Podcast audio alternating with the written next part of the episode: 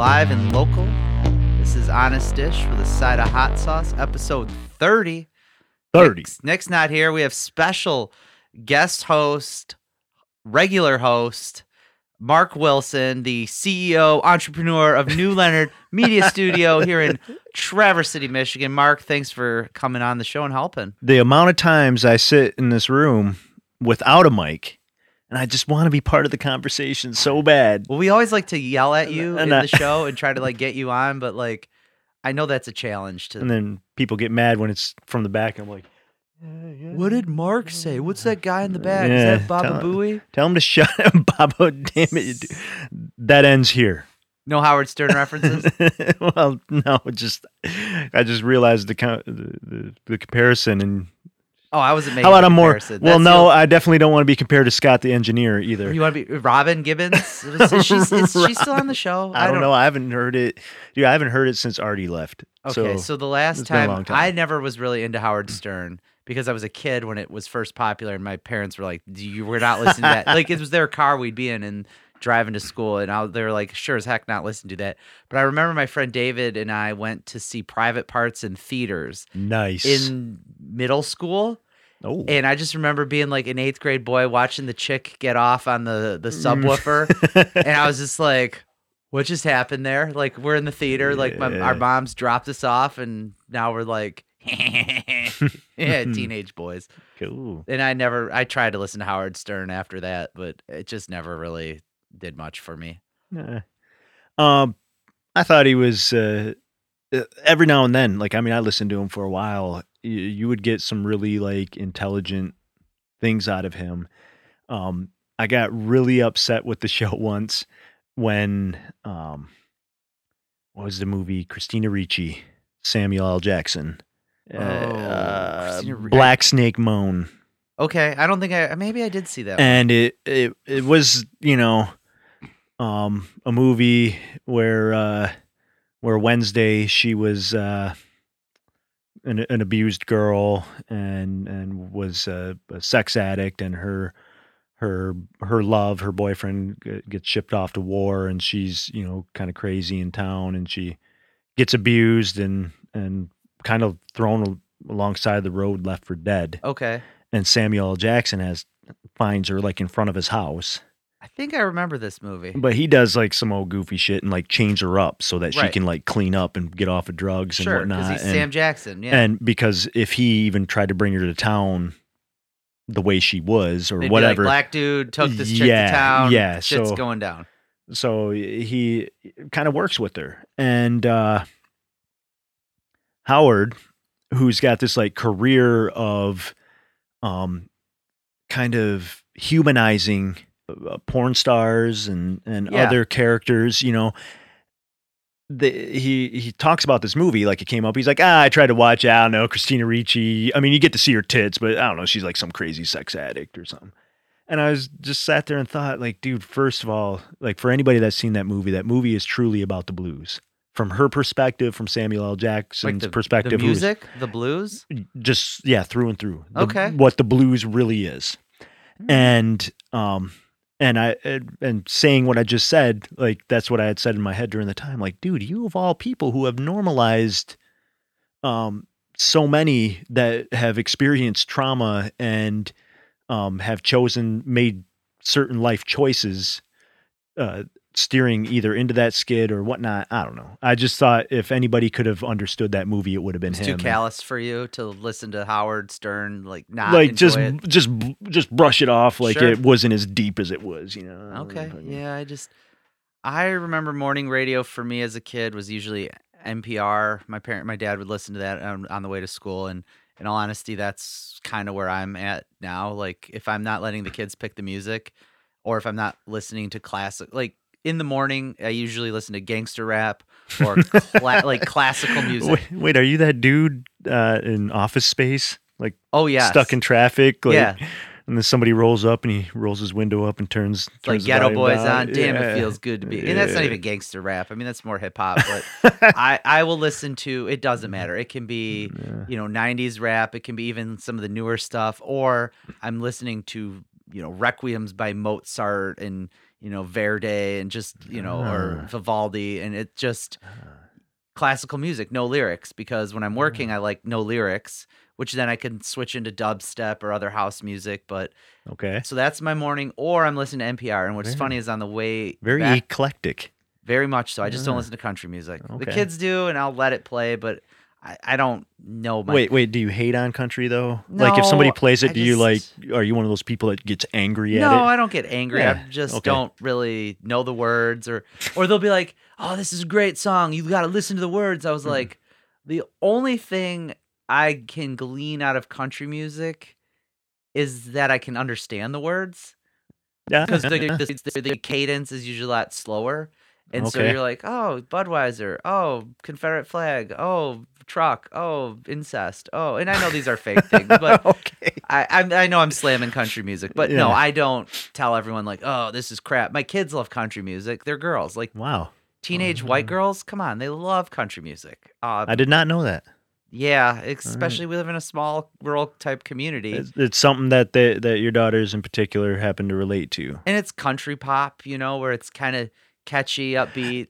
Well, uh, there know. there is that too, and like some of it, um, is it really country? You know, I've heard It's one person say like like popular country today is basically just '90s rock. Yeah, pretty much. You know, it could be Nickelback or Luke Combs. It's the same person. Yeah, and it's the exact same songs, and you just oh yeah. call it what you want and um, that kind of uh, slides into uh, the topic that I've been hoping to get on this show and Let's talk about which was uh, which is gatekeeping you know which I just kind of did with country music like what makes it country Sure. and um and the same thing is like I came up in uh, uh, hip hop culture in the golden era for hip hop culture the the 90s and um and really uh, aspired to be a, uh, a, a touring uh, uh, DJ and MC. And What was your uh, name again? then? Then. Yeah, what was your name then? What was your DJ name? Oh, I've been uh, I've been a number of different names, but Okay. uh, it- it's been Mr. Mark for years. Mr. Mark. I see Yeah, Mr. Marcus. here, Mr. Marcus. yeah, yeah, that's a, What, that's uh, a good what one. You- That you can find on iTunes if you want to check it All out. right, Mr. Marcus, Mr. Marcus. One Day Less Than Forever. Um, that's uh, co-produced with uh, uh, my friend, former classmate uh, Quentin Gilkey. And if you look up Quentin, he is uh, the chief engineer, uh, mix engineer for uh, Aftermath. Oh wow. So any anything Dre's producing, Baller stuff. he, he's the guy. Yeah, Okay. I, I don't think I can afford him anymore. You know, Maybe a friend, but- like a friend favor. Just yeah, yeah. I don't know for you know me and my dad raps. I don't think that's gonna get him- dad raps. is gonna get him on I the love line. it. That should be an album. That is an album. It is. I don't know, It- but it should be an album. You you be. are correct. I think that um, has some legs to it. Well, that that in terms of gatekeeping, once upon a time, like the thought of just rappers over the age of thirty used to Yeah. be like a really funny thing. Like, ah, dude, okay, you're like old enough well, now. you didn't You get should just shot produce and or move on. killed yet, you know, and you should be in gangster rap, well, the like, well, the truth is the culture just hadn't grown up enough yet. Like, you know, the Right. rap didn't start until the seventies, or truly, you know, hip hop being born in the seventies, and then like it got bastardized through the eighties, where like you know it started ending up on like Burger King commercials, and it was all like kind of hokey pokey and like. Um, you know, I think even Wham was rapping at time. You know, like, yeah, everyone had a. like, It wasn't like hip hop, but it was like a. It was a beatbox type rap, like buy Mhm. our fries, buy our shakes, Yeah. do this, uh, drive through late, like open till two, like oh, open till two. yeah, I get it. Yeah, and and that was corny, but by the '90s, like the underground vibe, the underground sound, and the mentality was actually the mainstream, which is a funny thing to say. So like you got like Wu Tang Clan, forever, like a- motherfucker. Sorry, that we don't even use the F word. who is, you know, the Wu Tang Clan is an underground uh, group and a movement, and uh, because it's Uh, for the kids. I just got to that- keep throwing shit out. Sorry. the things that got said in the mainstream. Yeah. But it's just funny because you know that raw sound and that that uh, way of life was what was selling at at the top of the Well, billboards. it was, but I remember. So I grew up in Metro Detroit, Mm. and I remember, and it was in the '90s, and it in my high school, the it was always like, "Are you West Coast or East Coast?" Right? It's like you're neither. We live in suburban Detroit, but Yeah. this was when right after Pac got killed, and then Biggie got killed. and Detroit was about to take over. It- well, it was right before that Yeah, because yeah. yes, Detroit took over with Eminem in 99, 98, 2000. It was really 99 it felt I think from my recollection. Yeah. But it was funny cuz I remember if people would be like what's your favorite like album or something if if I bust Yeah. if I said like I really like Only Built for Cuban Links and like people are like Yeah. what the hell is that weird shit and you're just like all right fine like because it- the they're listening to Wu-Tang- Ice Cube, right? Wu Tang was still kind of ancillary for a lot of people that they were really into like Bad Boy, you know, the the Puff Daddy at, back then when that was his name, and and then. West Coast rap was really just you know Tupac, and then there was nothing for a while yeah, or Kurupt. You know, you had Kurupt and uh, Daz, but they were very talented. they were, but a lot of their stuff I think was underappreciated. But Yeah. I'm off on a tangent. That's- Well, anyways, like so for being up here, Traverse City, um, if you're familiar with the demographics of our area, 99% white people. and uh, you know, I'm sitting Maybe here right now with pretty much. I'm pretty sure you're my only Jewish friend in Traverse City. Sweet. I think you're my only Native American friend in Traverse. City. Well, that shouldn't have to be because, you know, this is right here is actually, you know, the ancestral land of uh, the Odawa and Ojibwe of the Grand Traverse region. Um, I just haven't met enough and people. uh, you probably, and you could say the same thing to me. You probably know more natives than you than you realize Probably. that you are friends with, and they just never said, "Oh yeah, I'm a citizen of the Grand Traverse Band or a Little Little River Band member," or yeah. and the same thing is like, um, this I may have several friends that are uh, Jewish that I don't You know. don't know. That's Yep. fair. And that's a, another kind of gatekeeping thing because I've my whole life, um, being half uh, Sicilian and looking more like my mother's family, Okay. get the um, get looked at like, oh, well, I mean, well, you don't look Indian, Right. And What does like that look like? yeah, what People it, are always like, your nose isn't that big, Geoff, and I'm like, yes, but I have bad. si- I, it's so dry in here, and my sinuses hurt all the time. And they're like, oh, that's better. It's like, okay, cool. I got your stereotype in. and so you know much like uh uh you know jewish um people and uh native american people there's like several different forms that that that make you uh an indigenous person. So for me it's like well you're racially which obviously like you got a, a specific amount of blood quantum.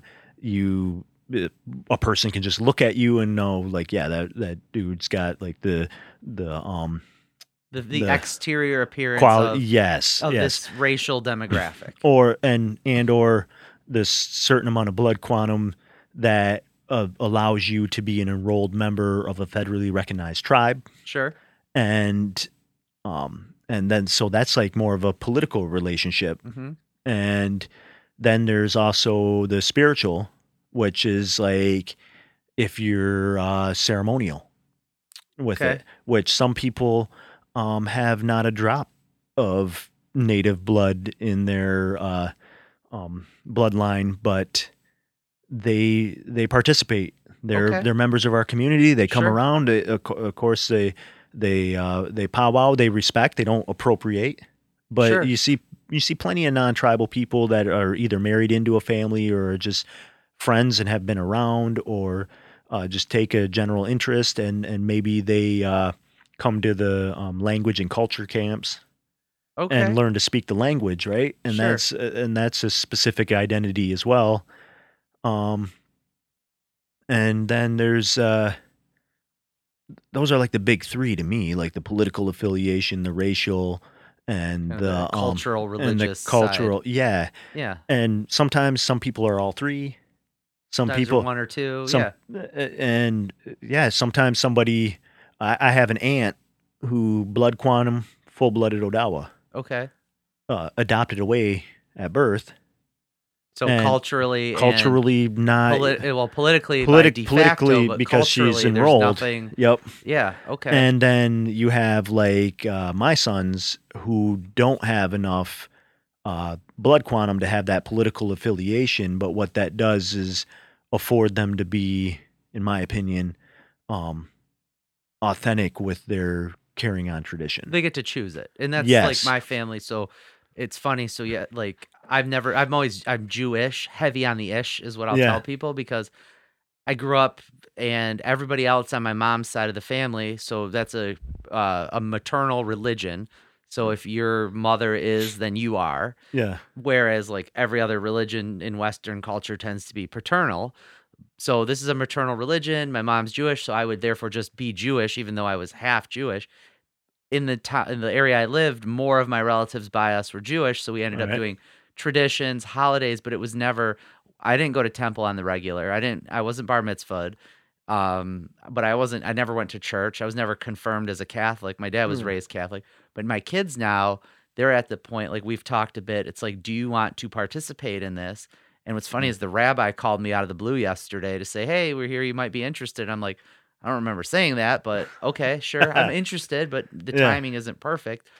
But it would be if my children wanted to participate. They have to intentionally get into it. It's just like Yeah. as your kids are older, they have to make a choice. That is a that's a that's a big thing too. Um, first, you just reminded me of the uh, David Cross bit where he talks about trying to be, uh, you know, he's uh, agnostic or uh, um, just not interested, and okay. and says like he's like yeah you know it was cool when i was a little kid but then then i started growing up and it was just like i, I started noticing that everybody around me like actually really believed this and and so he said he had a discussion with the rabbi tried to tried to say that like no this is just something i don't subscribe to and was told well that's a great point that that you're bringing up but um, was your mother's vagina jewish Right. then you're a jew thank Jew- we may need we, may need you later. we made you in the team. and Oh. and so for um like if you're a federally recognized tribal member that is a political affiliation um not not partisan or anything but but there is a relationship there with your citizenship du- a dual citizenship that has a trust responsibility from the federal government Sure. to provide for you based on what our answers ancestors made agreements on. And if you do want out, which I have cousins who, you know, they just didn't want to deal with with it from that angle anymore, and they uh, renounced their tribal membership. Okay. You know, um, and you know, I don't, I don't know if I ever would do that. You know, I I think I I'm still in for the cause. I was fortunate enough to be raised with the Grand Traverse Band, which means the tribe didn't have its uh, federal reaffirmation until 1980. Okay. So before then, um, the treaty rights hadn't been pro- they had been established per the Treaty of 1836 and 1855, but they es- essentially had been terminated, and the tribe was treated like we weren't here anymore. You didn't exist. Yep, and and so some some of my elders, uh, uh, hardworking people, had brought the tribe back together, and then um, at that time, uh, we had an open enrollment because to have a tribe, you need people to come home, you need to, Right. people to to to opt in, and at that time it was more inclusive, right? And then now today, it, it becomes it's not even a greed thing really. Sometimes I think it is, but for the most part, the the gate is is tightly the, kept. The don't let the you know the last one in, shut the door kind of. yeah, It's and well, that's a very human, and unfortunately, a Western maybe Eastern cultures deal with this too. But in America, it's like we live in Traverse City, you know, Michigan, northern Michigan, which is, as people say, it's God's country up here. It's a great place, and you have all of these people that move here, and they get here, and they're like, okay, no one else, please don't come. You know, we love this. Don't come. Don't enjoy it. And so it's this mentality of you know, I've got mine. You, you can't Yeah. get yours. You can't come in. This is you're going to ruin it for us. And I don't know if that Yeah. becomes gatekeepers in that as much as like a selfishness. But I think do you in the in your tribal experience are there people that are then preventing newcomers from really wanting to to partake or wanting to integrate well, themselves? well, there's a there's a few things, and and one of my elders, uh, give him a shout out, Hank Bailey, had once said that he thought it was funny when he was little. It was all about who um, was the brownest, okay. and then when he was got a little older, it was who exercised their treaties the most. Okay. Like, so are you actually out fishing and are you actually out hunting and are you gathering and are you doing the things that that uh, the treaty preserves for our way of Sure. life? And then, and he said, and then it morphed into like who powwows the most.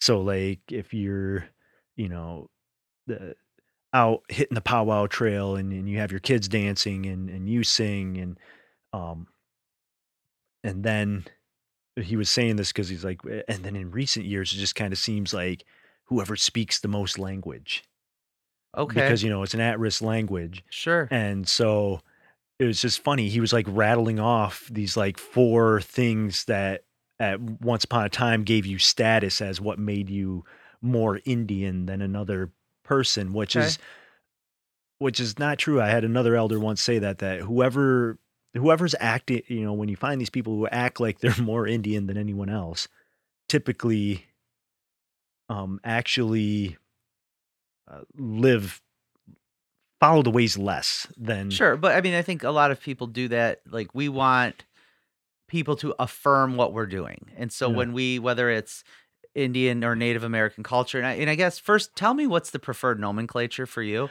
Well, it's it's tough. Um, And I'm not I know for it's everybody funny. else, It's I'm funny as a, as a councilman, I've given my business cards to people before, and they've been like, "Grand Traverse Band of Ottawa and Chippewa Indians." That's isn't that politically incorrect? Or do you prefer indigenous people? well, in, indigenous is is pretty much been the common. You know, once upon a time, Indian just spoke collectively because really tribes uh, uh, for us outside of the Midwest really don't. Um, I don't want to say don't pertain to us, but it's those are other nations. right. It's it's it's So- like, hey, I'm talking to these people in Brazil. Those are the Yeah. Brazilians. Those are the I, Yep. yeah. You so, have your so here nation here. So here there was three different tribes. There was uh for what most people have heard Ottawa, Chippewa, Potawatomi. There's different ways of pronunciating that um the ways I just said is just known to be as the the way the French were able to say it. Got it. And uh and so those those are actual tribes. Now I, I refer to like maybe like the Grand Traverse Band as as a tribe. It, it it is a sovereign tribal nation has its has its own government and uh and exercises its own self governance. But the truth is Ottawa is a tribe. Sure. Chippewa is a tribe. Potawatomi is a tribe. Now we all have a common tongue, so we speak the uh, a common language here in the Great Lakes area. And so that's what kind of makes us akin to one another. But if you get further from here, there's going to be different languages, there's going to be different Different tribes, but- cultures, different practices, uh, different. But I think for the purposes of the federal government, it was just easier for them to lump us together, I guess, racially by saying Indian. okay. but I don't know how that relates to people from India. And if it's true that like the whole story that we were brought up on that Columbus thought he was going to get to India by, By sailing that way the west to the and- West and Indies and called everybody down in the Dominican Republic, and Panama, and all that down, Sure. like calling them Indians. And then they came back here again. And they came up here and they called everybody Indians. Um, I, I'm not sure, but from what I understand, uh, people from India that migrate to the United States, do they call themselves Indian? I believe so. Okay. So I, well, I'm There's trying to think. not- I've had friends that this is my ignorance Yeah. here, and I, I apologize to No, anybody listening, say- but like, I- eh, friends that I've had. Yeah. In like I grew up in you know a melting pot of cultures downstate, and they would say I'm Indian. Um, I remember, or it'd be like Cal- specifically Chaldeans. or- Chaldean is a is a Catholic Arab from a specific region in Iraq. From oh my wow, that like really. So a Chaldean is not the same as an Indian. So a Chaldean is it's a cat it's a specific type of Catholic Arab. So you could have had Okay. people and a lot of them left Iraq when Saddam Hussein came to power because he persecuted people like any dictator any good dictator does, you know. yeah, And that- so they came that- to America and that's why in Michigan you have a lot of Chaldeans because they all immigrated to the Detroit area. Not Yeah. all, but many did. and that's like that's like literally the extreme like Right. gatekeeping. Like, here's a- a grand scale. Yeah. Like it's not the little things that like I started started off talking about with like say hip hop that like if you weren't into Biggie, were you really into hip hop or culture? if were you weren't a you know a young black man that was angry quote unquote and i'm Yeah. using air quotes here could you be into hip hop and, and yes there Yeah. You know your average white kids i guess but it was it, you would probably have a tough time breaking into the industry yeah, because there's this establishment over here that's preventing the newcomer. Yeah, and I think that the gatekeeper, whether it's in a cultural movement or business in life, it's always somebody preventing you, and who knows why, Yeah. right? And so the mentality in the tribe, what you were describing was, and same with moving to a beautiful area, it's like, hey, last one in, shut the door.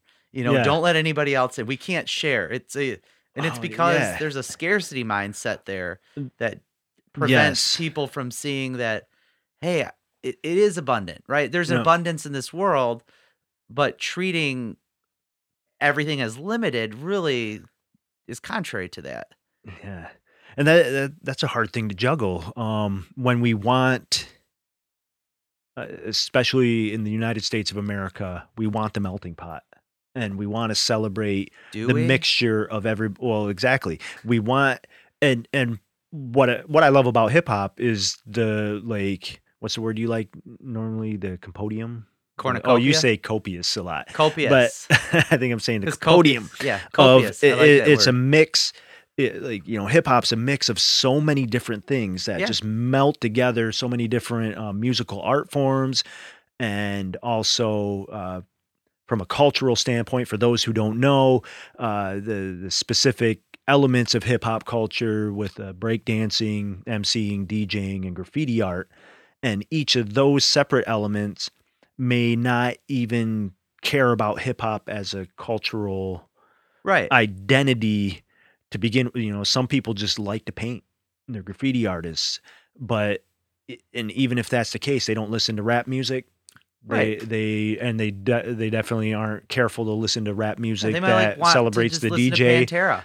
and yeah and and that's fine that doesn't stop them from being graffiti artists and or that doesn't really stop it from being an element of hip hop culture right and um, that's where me in the 90s which is funny because as uh, a, a kid with light skin and this is always a, a thing that i always juggled with too is that um, those browner than me want to ask me if i think i'm brown and i always have to tell them like well the kids at silver lake elementary school were sure to remind me that, i was not white not like them yeah, that I wasn't white when, when I was in elementary. So It's so crazy to me because you grew up in an area where even today there is there is overt racism in our region. yeah, And I remember moving up here from downstate where I guess uh, you would, what you had more was cultural racism. So, Yeah. you know, you had people from Africa move to, you know, the Detroit area where, and I will say black people to, to make for the example, but I remember one, one of my friends said, you know, they look at us one way, they being people from like Ethiopia who in, immigrated here first or second generation. And we're, you know, versus like an African American American, you know, p- person who was raised here, th- not the same. And they neither group, and, Yeah. and mm. there was so much hatred between the groups. Mm. Equally hatred between you would have people in my school that were Muslim, and we had people that were Chaldean Catholics, both from a very similar part of the Middle, all quote unquote Middle Easterners yeah, with equal amounts of hatred. But as like a uh, there was a lot of Jews, and so there was a lot of hatred to the Jews too. But Yeah. as a kid, you didn't really see it because it was all these are all the people you saw. So everyone was pretty diverse. But moving Yeah. up here, it was interesting to see. You know, I remember the first time hearing the N word at a, a bonfire. I'm just like, what? Like that's a thing? Like, Like, you, like, that you say that out just- like that happens? And Mm. you're not like singing a, a you're not like singing a rap song with you know Yeah, pop, you know yeah. with a, an old rapper. You're you just drop that. It's like holy smokes. So yeah, I can't imagine your childhood up here. So for for us as teenagers to to leave Traverse City, um, in uh, Grand Rapids, Kalamazoo, Flint, and Detroit, it, it was really hard to get respect because those cities are familiar with Traverse City.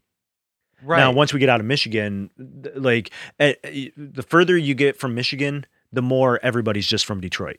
Like yeah. they they don't Oh, Michigan. like oh, you- Detroit. Big you three. say you're from Flint, yeah, th- but they Right. still think you're from no one's heard of Grand Rapids in no, in and- and- Nebraska. Nobody has Yep. heard of Traverse and LA. and so that Uh, that we found got easier as we got out but um uh pre eminem especially uh vanilla ice aside and third bass aside you know beastie boys who always get left out um it, was it's hard to prove that you have to prove that you truly care about the hip hop culture right, to even prove yourself right, and, you've got to be almost an and- encyclopedic expert. Yep. And so part of my argument always has been no matter where you are in the world and what you're going through, that uh, to me in in in America, hip hop is a, a cultural identity for all of those who have had their cultures stripped from them, whether whether voluntarily or involuntarily. Okay. Well, especially involuntarily. But you know, there's plenty of kids here today that their their grandparents and great grandparents migrated here and purposely stripped themselves Mhm. of of the cultural identities that they came here with because we're coming to the United States and you you're got to be you, you're gonna assimilation will make life easier. yeah it'll make life easier or that's why we're here that's what we want Right. because once upon a time and i went to the uh to the um little italy went to little italy in new york and w- stumbled into a little uh museum and cultural center and the the woman was really speaking to about how much just that had changed and that like now like yeah people come down here they take pictures they get some of the food at the restaurants but they don't really sit and pay attention to like what the Italians did for that neighborhood and did for New York during this a specific period of time. And it reminds me that as much as we today um fight through racial like injustices and and certainly misunderstandings that once upon a time people fought over what religion you were from Oh yeah, even if you look the same and and what Protestants and Catholics. uh, and Irish need not apply yeah, and Ca- you know Catholics and no Muslims. no wops no you know like they, it was so it's almost like America has, has this history of it and it's slowly like morphing and I don't know I hope we I hope we all can come together one day but but people. Okay, so my take on that, and I want to get back to gatekeepers in a minute, but Yeah. I want to keep like I think we're we're dialoguing well, but Yeah. I think that people, humans in general, tribe let's tribalism, right? So, Yeah. and I'm not talking necessarily like a Native American tribe, but people are tribalists. We we stick to our own, and so and in culturally, wars throughout mankind's you know history have been from people that are different right and so you had even if you're talking ancient greeks you had like the thessalonians and the cretians or the athenians and the the spartans and so it's like their way of life they might have looked different but they had a Yeah. different cultural belief so i'm gonna go to war with you right away same Mm. with like any even warring native american tribes Yep. i we look alike you know you know the Yeah. colloquial we and yet we share di- a different belief system so i'm gonna have to fucking kill you now and, Yeah. and it, or it's like Or- we could try to make peace but you know it, we're so Mm. far away from that but i think people in general we discount the human history that we hate each other. Yeah. You know we have spread hatred since the dawn of time to the people that aren't like us and even biblically speaking all the wars old testament are you know the jews versus this different group of people. These people don't like the jews over here. These people don't like each other and it's just tribalism. And to not even uh, uh, be able to appreciate that or acknowledge that, I think strips away so much of the real underlying thing. It's like that's who humans are. Now, does that mean we can't do better because we're we are conscientious beings? Yeah. Sure, we can. But for us to ignore that, it just it it cracks me up with the whole you know and i don't mean to to denigrate uh, the the progress we're tr- you know people in this country are trying to make but we completely don't acknowledge the fact that human history not just american history. yeah, that's that's what we get. right we try oh on. america's racist america's racist well really because in france they don't let anybody else in or in all Mm. these countries oh they don't have a problem with racism in denmark really because the only people there are danes the Yeah. only people in norway are norwegian and the And- people they do let in typically there's not a it's not integrated they live in a separate kind of it's separate it's like your little italy it's your your little enclaves of just a specific uh, cultural or ethnic or religious group when I've been fortunate enough to to travel a little bit and get around and and oh you've been hear around no man.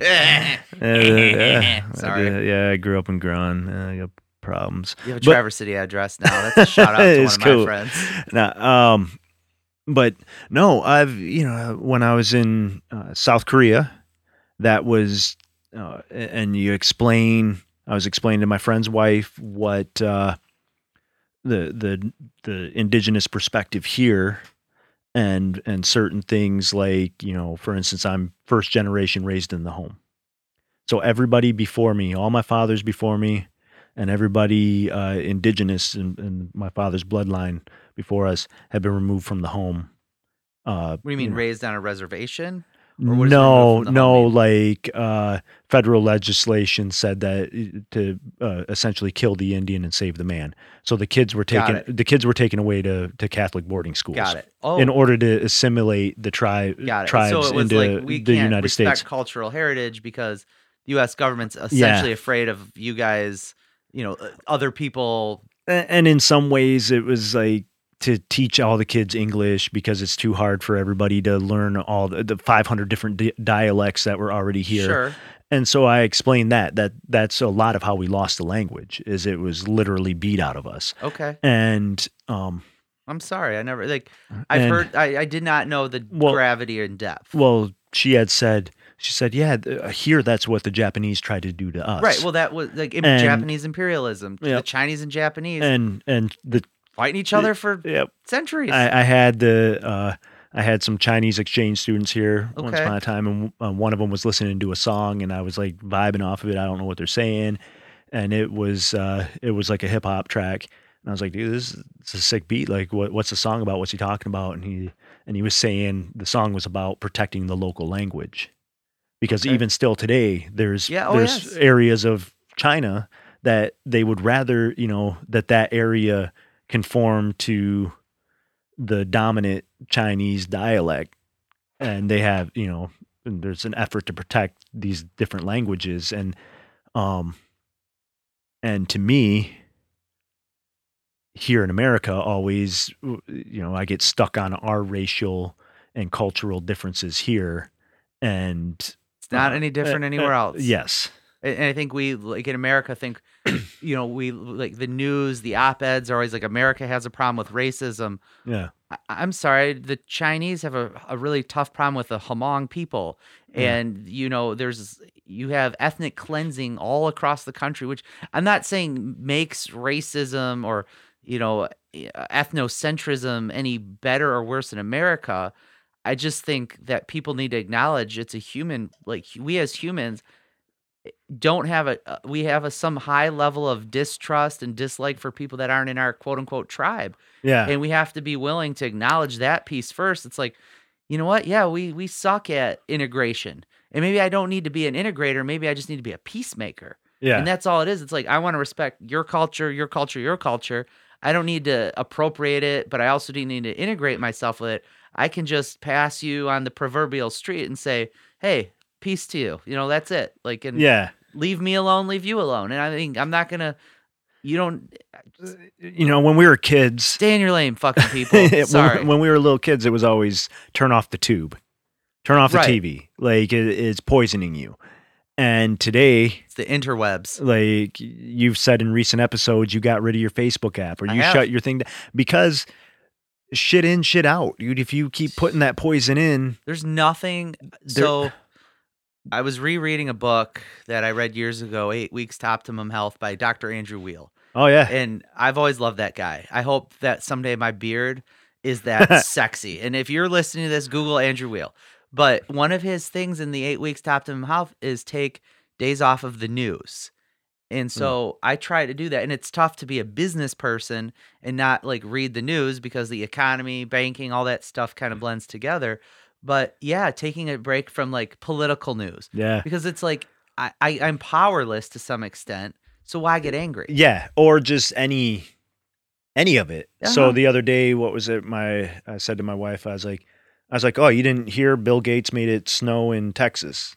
Now I don't want to start any fights with anybody that's on that theory, but Yeah. but I saw, you know, I scrolled past a news article that had said people are people are showing videos of them trying to melt the snow with fire and the snow is turning black. It's just charring. It's not Sure. it's not just turning to water and disappearing. I'm it, there's probably a different scientific reason for that. Like I if mean you're a scientist, Google like message Well, us, tell us. well, I know that um, you know the the the Grand Tire fire, uh, all the snow turned black during that fire. the but- Grand Tire Fire. God, there's a story there. Undercover that in yeah, yeah. Put put that in the in the YouTubes. That was a tire retreading But company that caught on fire and burnt for a month. is we're Oh, down like oh, oh, wait, wait, wait. No, my point was is that this article was there, sure. and I brought it up to my wife. She had no idea what I was talking about, and I and I, I just like it clicked that there's so many of those articles. She doesn't even know what like what what right. and because she doesn't spend that much time on social media, she's one of the most peaceful people Peaceful. I know. Mhm. And and I started thinking about it. I was like, you, you don't need to know about that. You shouldn't know. Like, why would you know What about purpose is this adding to my life, or what Yeah. what value does it add? And I get the idea of being informed, but we're so incensed. We're not Yeah. informed. that? We're Overinformed. over, and it's not even informed because what is being pushed into our head is not information. It's just Uh, it's shit. well, that's now we're talking informational gatekeeping. Oh God, and Where- it's it's opposite almost and now. now we don't know what to believe because you know especially coming through the past year and you guys did an episode about covid and like Oh man, I love someone's fake conspiracy.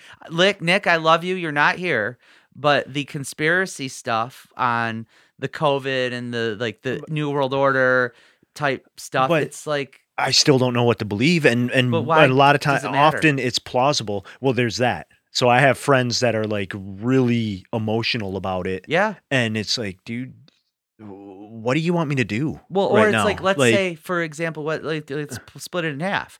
On one end, we have this giant global conspiracy to control us. yeah On the other hand, it's this pandemic that's you know kills people that are somewhat vulnerable. So Well- what if one of them? What if the conspiracy stuff is true? What does that mean? Should I then fight that global current of power that it's just me mm, yeah and, and my friends and or we should have been fighting forever W- Right. And I the mean, fight's this been goes happening. back to fighting like fiat currency and central banking and the fact that, you know, we don't have a real justice system or, you know, Yeah. any of the things that we should be incensed about.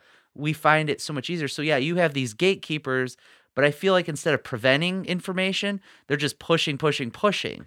because because instead of i think from the preventing it's like it, it- then it just hides in plain sight Yeah. and anybody that says that they weed through it all and they as one of my friends said I've done is, a lot of research. is out there deciphering codes which sounds very schizophrenic right Yes, like, it like does. i'm i'm just like this these news articles all mean something a beautiful mind about john No, Nash. that Oh, well, okay. that's John Nash, but that he he came up with game theory, which is a legitimate economics co- like you know Yeah. theory if if if then if I do this you do this what's the result but there was the was it a Mel Gibson one conspiracy theory Oh yeah, I never watched it, but I know what you're talking and about. And he had all the uh, Catcher in the Rye books like Holden Caulfield and it, Gene Yeah. Hackman was in it I think I don't remember if it was it, Mel well, it was called. It, it is Mel Gibson. It's conspiracy theory, and Oh, I, I and he's never got. schizophrenic I never got past the beginning, but that's okay I watched it years ago and I just remember it I'm gonna watch like- it tonight.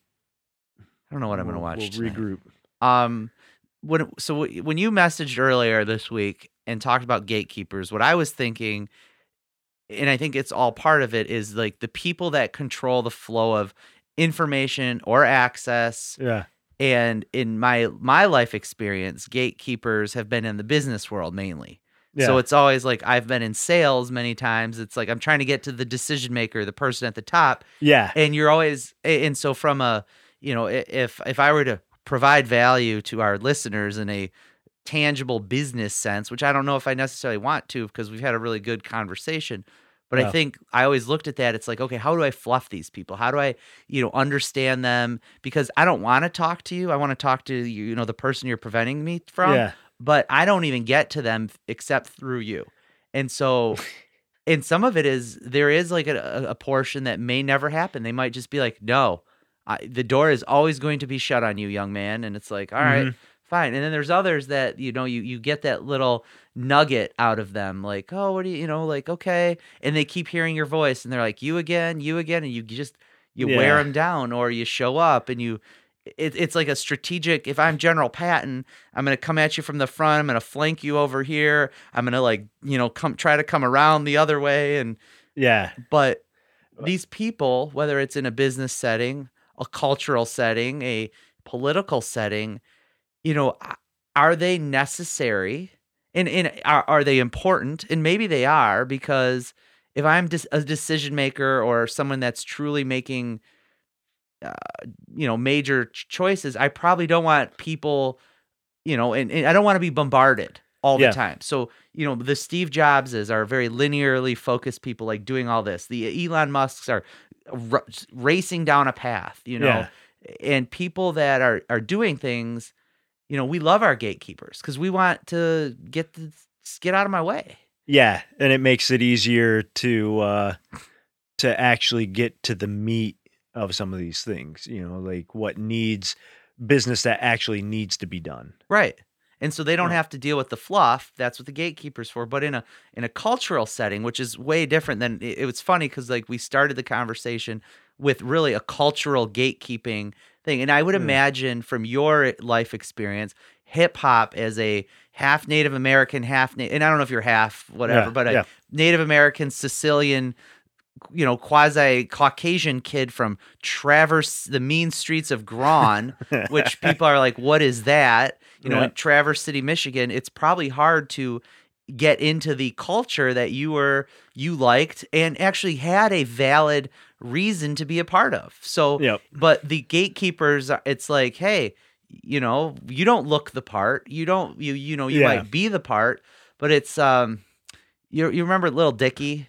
Yeah. Remember the song where he goes or the, the rap? He goes to meet Snoop, and he's yeah, like, uh, yeah, he's applying for the job. but you know what's hilarious about that? That is a complete gatekeeping scenario in a sense that not only is the lady up front kind of there, like she's not really a gatekeeper, yeah, but you got to think like Snoop in that song is kind of the gatekeeper for for him for to get into him, the biz, for to him get to into prove this. like why does it the, Why you? Why you? And it's Yeah. just like I always thought that song was great. And he's yeah. I well, I, I I produced a demo with my bar mitzvah money. By bar mitzvah money, yeah. He's like, you know, it's just Like this for what? this, like the kids that just, it's like, you want coffee, tea, head? Did she say head? I was like, yeah, I'll have a, I'll have a tea. Yeah. It's like, what is he say? Like, I'll have some head. I knew you would, you Yeah, dirty mother.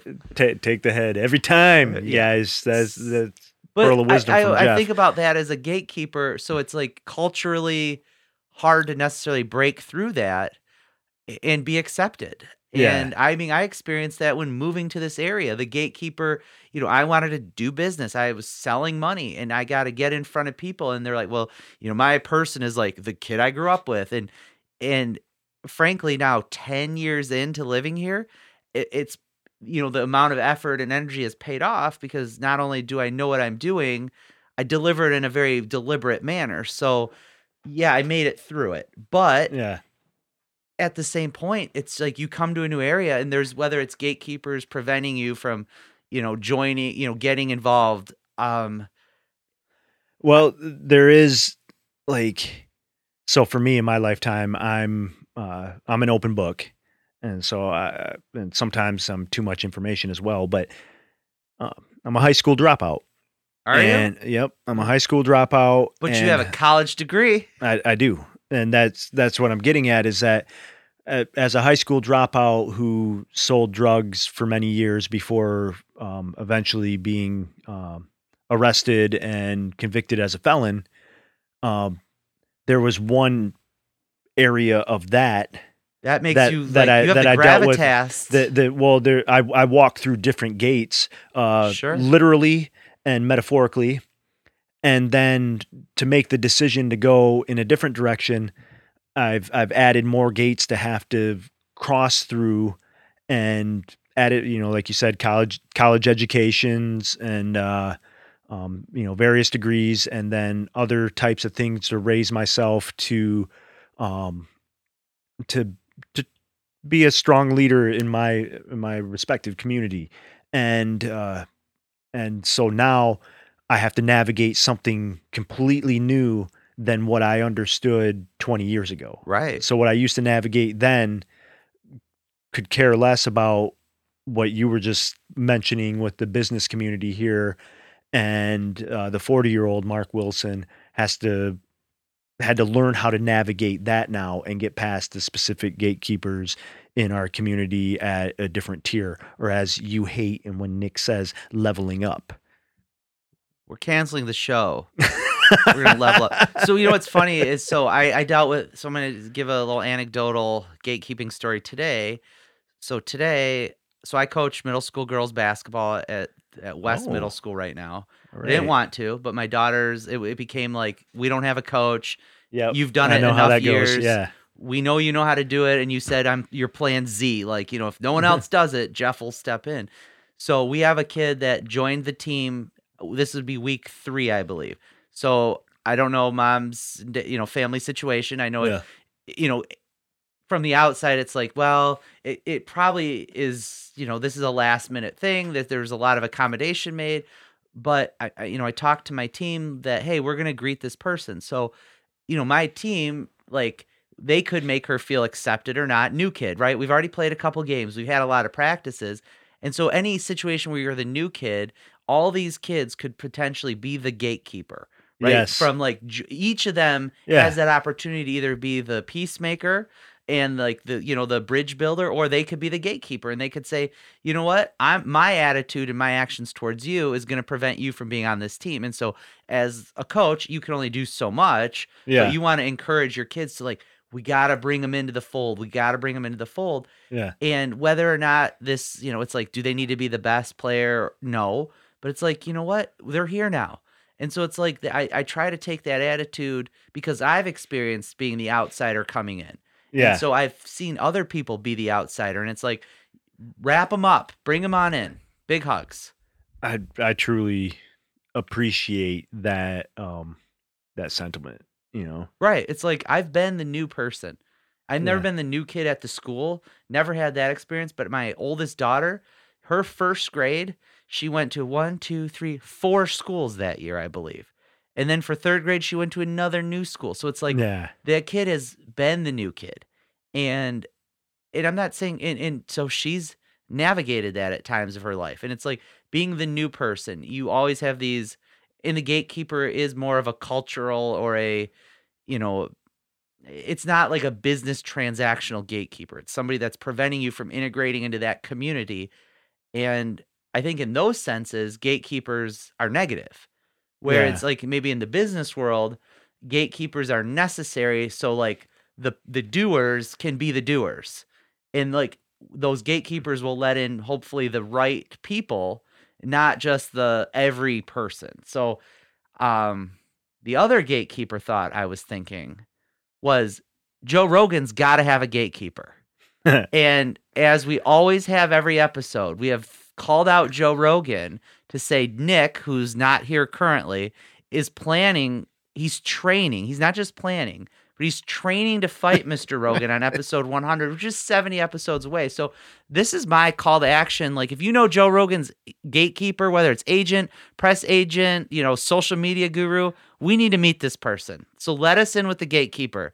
And then Joe, we're coming for you, bro. I had to throw that out there. no, I'm glad you did. And actually, you know, in Nik's absence, I really wanted to do a video podcast for this episode. And I said that I was going to come in here. Uh, for those that know uh, Nik, he in the summertime drives this like monster truck. He's got a truck that's bigger than my house, and and I'm sure it scares people in small cars. And I was going to come in here uh, driving a Power Wheels with with a muscle shirt and and my arms tatted up and you know like a sweet fade into a Put some. Ye- some Yeezys on. And Mhm. And I was just gonna I was just gonna come in and be mini Nik for a whole episode. that'd be funny. I love dress up. Uh, We need to do some dress up. Um, I think we covered a lot. I think gatekeeping.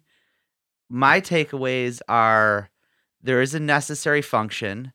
I, I really want to think more about is the nece- the cultural and community gatekeepers do they serve a, a some necessary positive purpose or is it all based in selfishness and in a scarcity mindset and then the business side of it it's like i, I do understand the why Yeah. but but i mean So so there there is a, a positive aspect to it in order to keep the quality up. I mean, like you you uh, compared it to the the basketball team yeah and and bringing a new team member on and and being inclusive.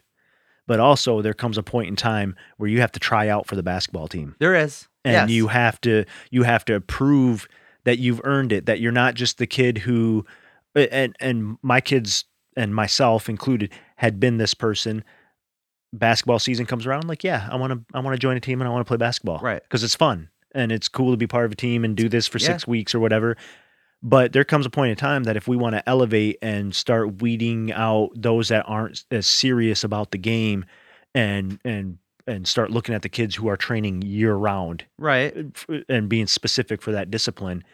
And so in that um, area, like especially for us for business here for s- specific things, like yeah, you, you you should have to pay your dues and prove it. I've had this studio for um, over twenty years, and I've had Dang. my I've had my fair share of uh, fly by night rappers that just they've been they've been rapping six months and i used to i used to hate them when i was when i was a teenager i would actually punch them which makes me a terrible gatekeeper.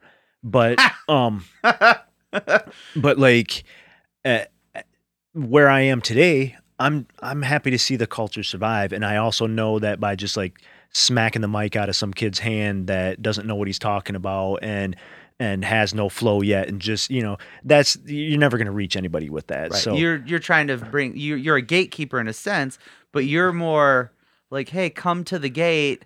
Let me Mhm. help you walk in. yes Because a gatekeeper can be a facilitator. Yep. And and the same with uh with with now uh branching into a podcasting studio.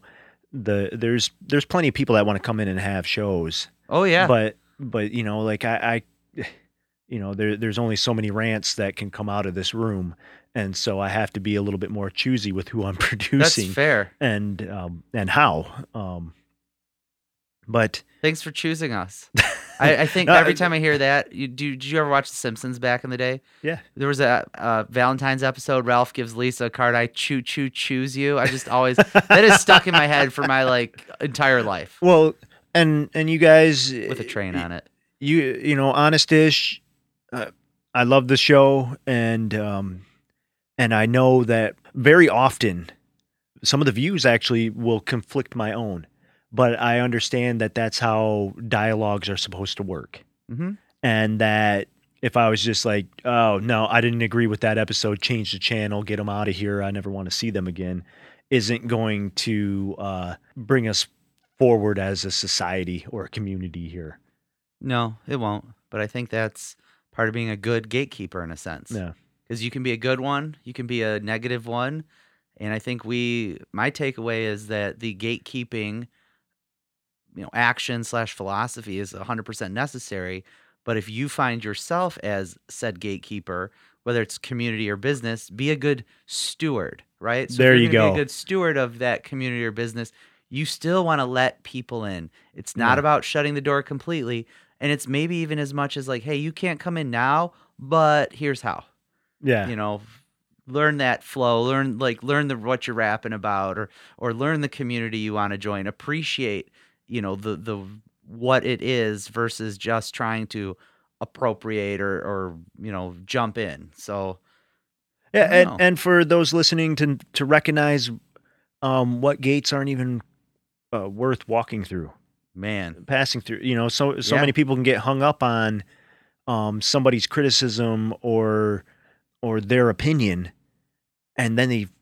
focus on that and they chase that, and it's just like that's not even an avenue worth going down. True Like, that. You, if you if you just look to the right, you'll see that there's a clearer path Well, with- similar to the uh the adage you know when one door closes another one opens or three doors open. But sometimes the closed door is going to present the actual path you want. to The closed gate puts you on a different path that you might have should have been on. So, you know, as we get all philosophical here, Oh man, an hour in. we're an we're in. So I think we I should can- wrap it up. Um, yeah. Yeah. We we shouted out to Nik. We gave a shout out to Joe Rogan. Um, Mark Wilson is here as our special co-host, guest, MC, DJ. Were you hey. DJ, Mr. Mike, Ma- Mr. Mark? It's just Mr. Marcus. Mr. You know, Marcus? You know, We're in his his newly renovated studio in Traverse City, Michigan. What are we, eighty percent there in your opinion? yeah, yeah. I got some. Okay. I got some trim work. I'm gonna do. got It's gonna be real work. pretty. We'll get some new new pictures up. New We're website some coming. babes in here. Yeah, babes. Uh, Do we have babes? Newleonard.com. ladies and gentlemen. Newletter.com, Honest-ish. I don't know the Instagram because, in all honesty, I don't have Instagram anymore. But hey, Nik is a social media. He's a maven. Yeah, he's, Social he's media got it down pat. He's the guy. So find us, email us, subscribe and save, buy our merch, check us out, send us a message, tell us what you want us to talk about. Tell us if you want to talk about a story. Maybe you're a gatekeeper and you've got a, a very strong opinion and we'd love to have a chat. We'd love to have a follow up chat on any of this. So uh, come find us. We're in Traverse City, Honest Dish, Side of Hot Sauce, Seacrest out. See ya.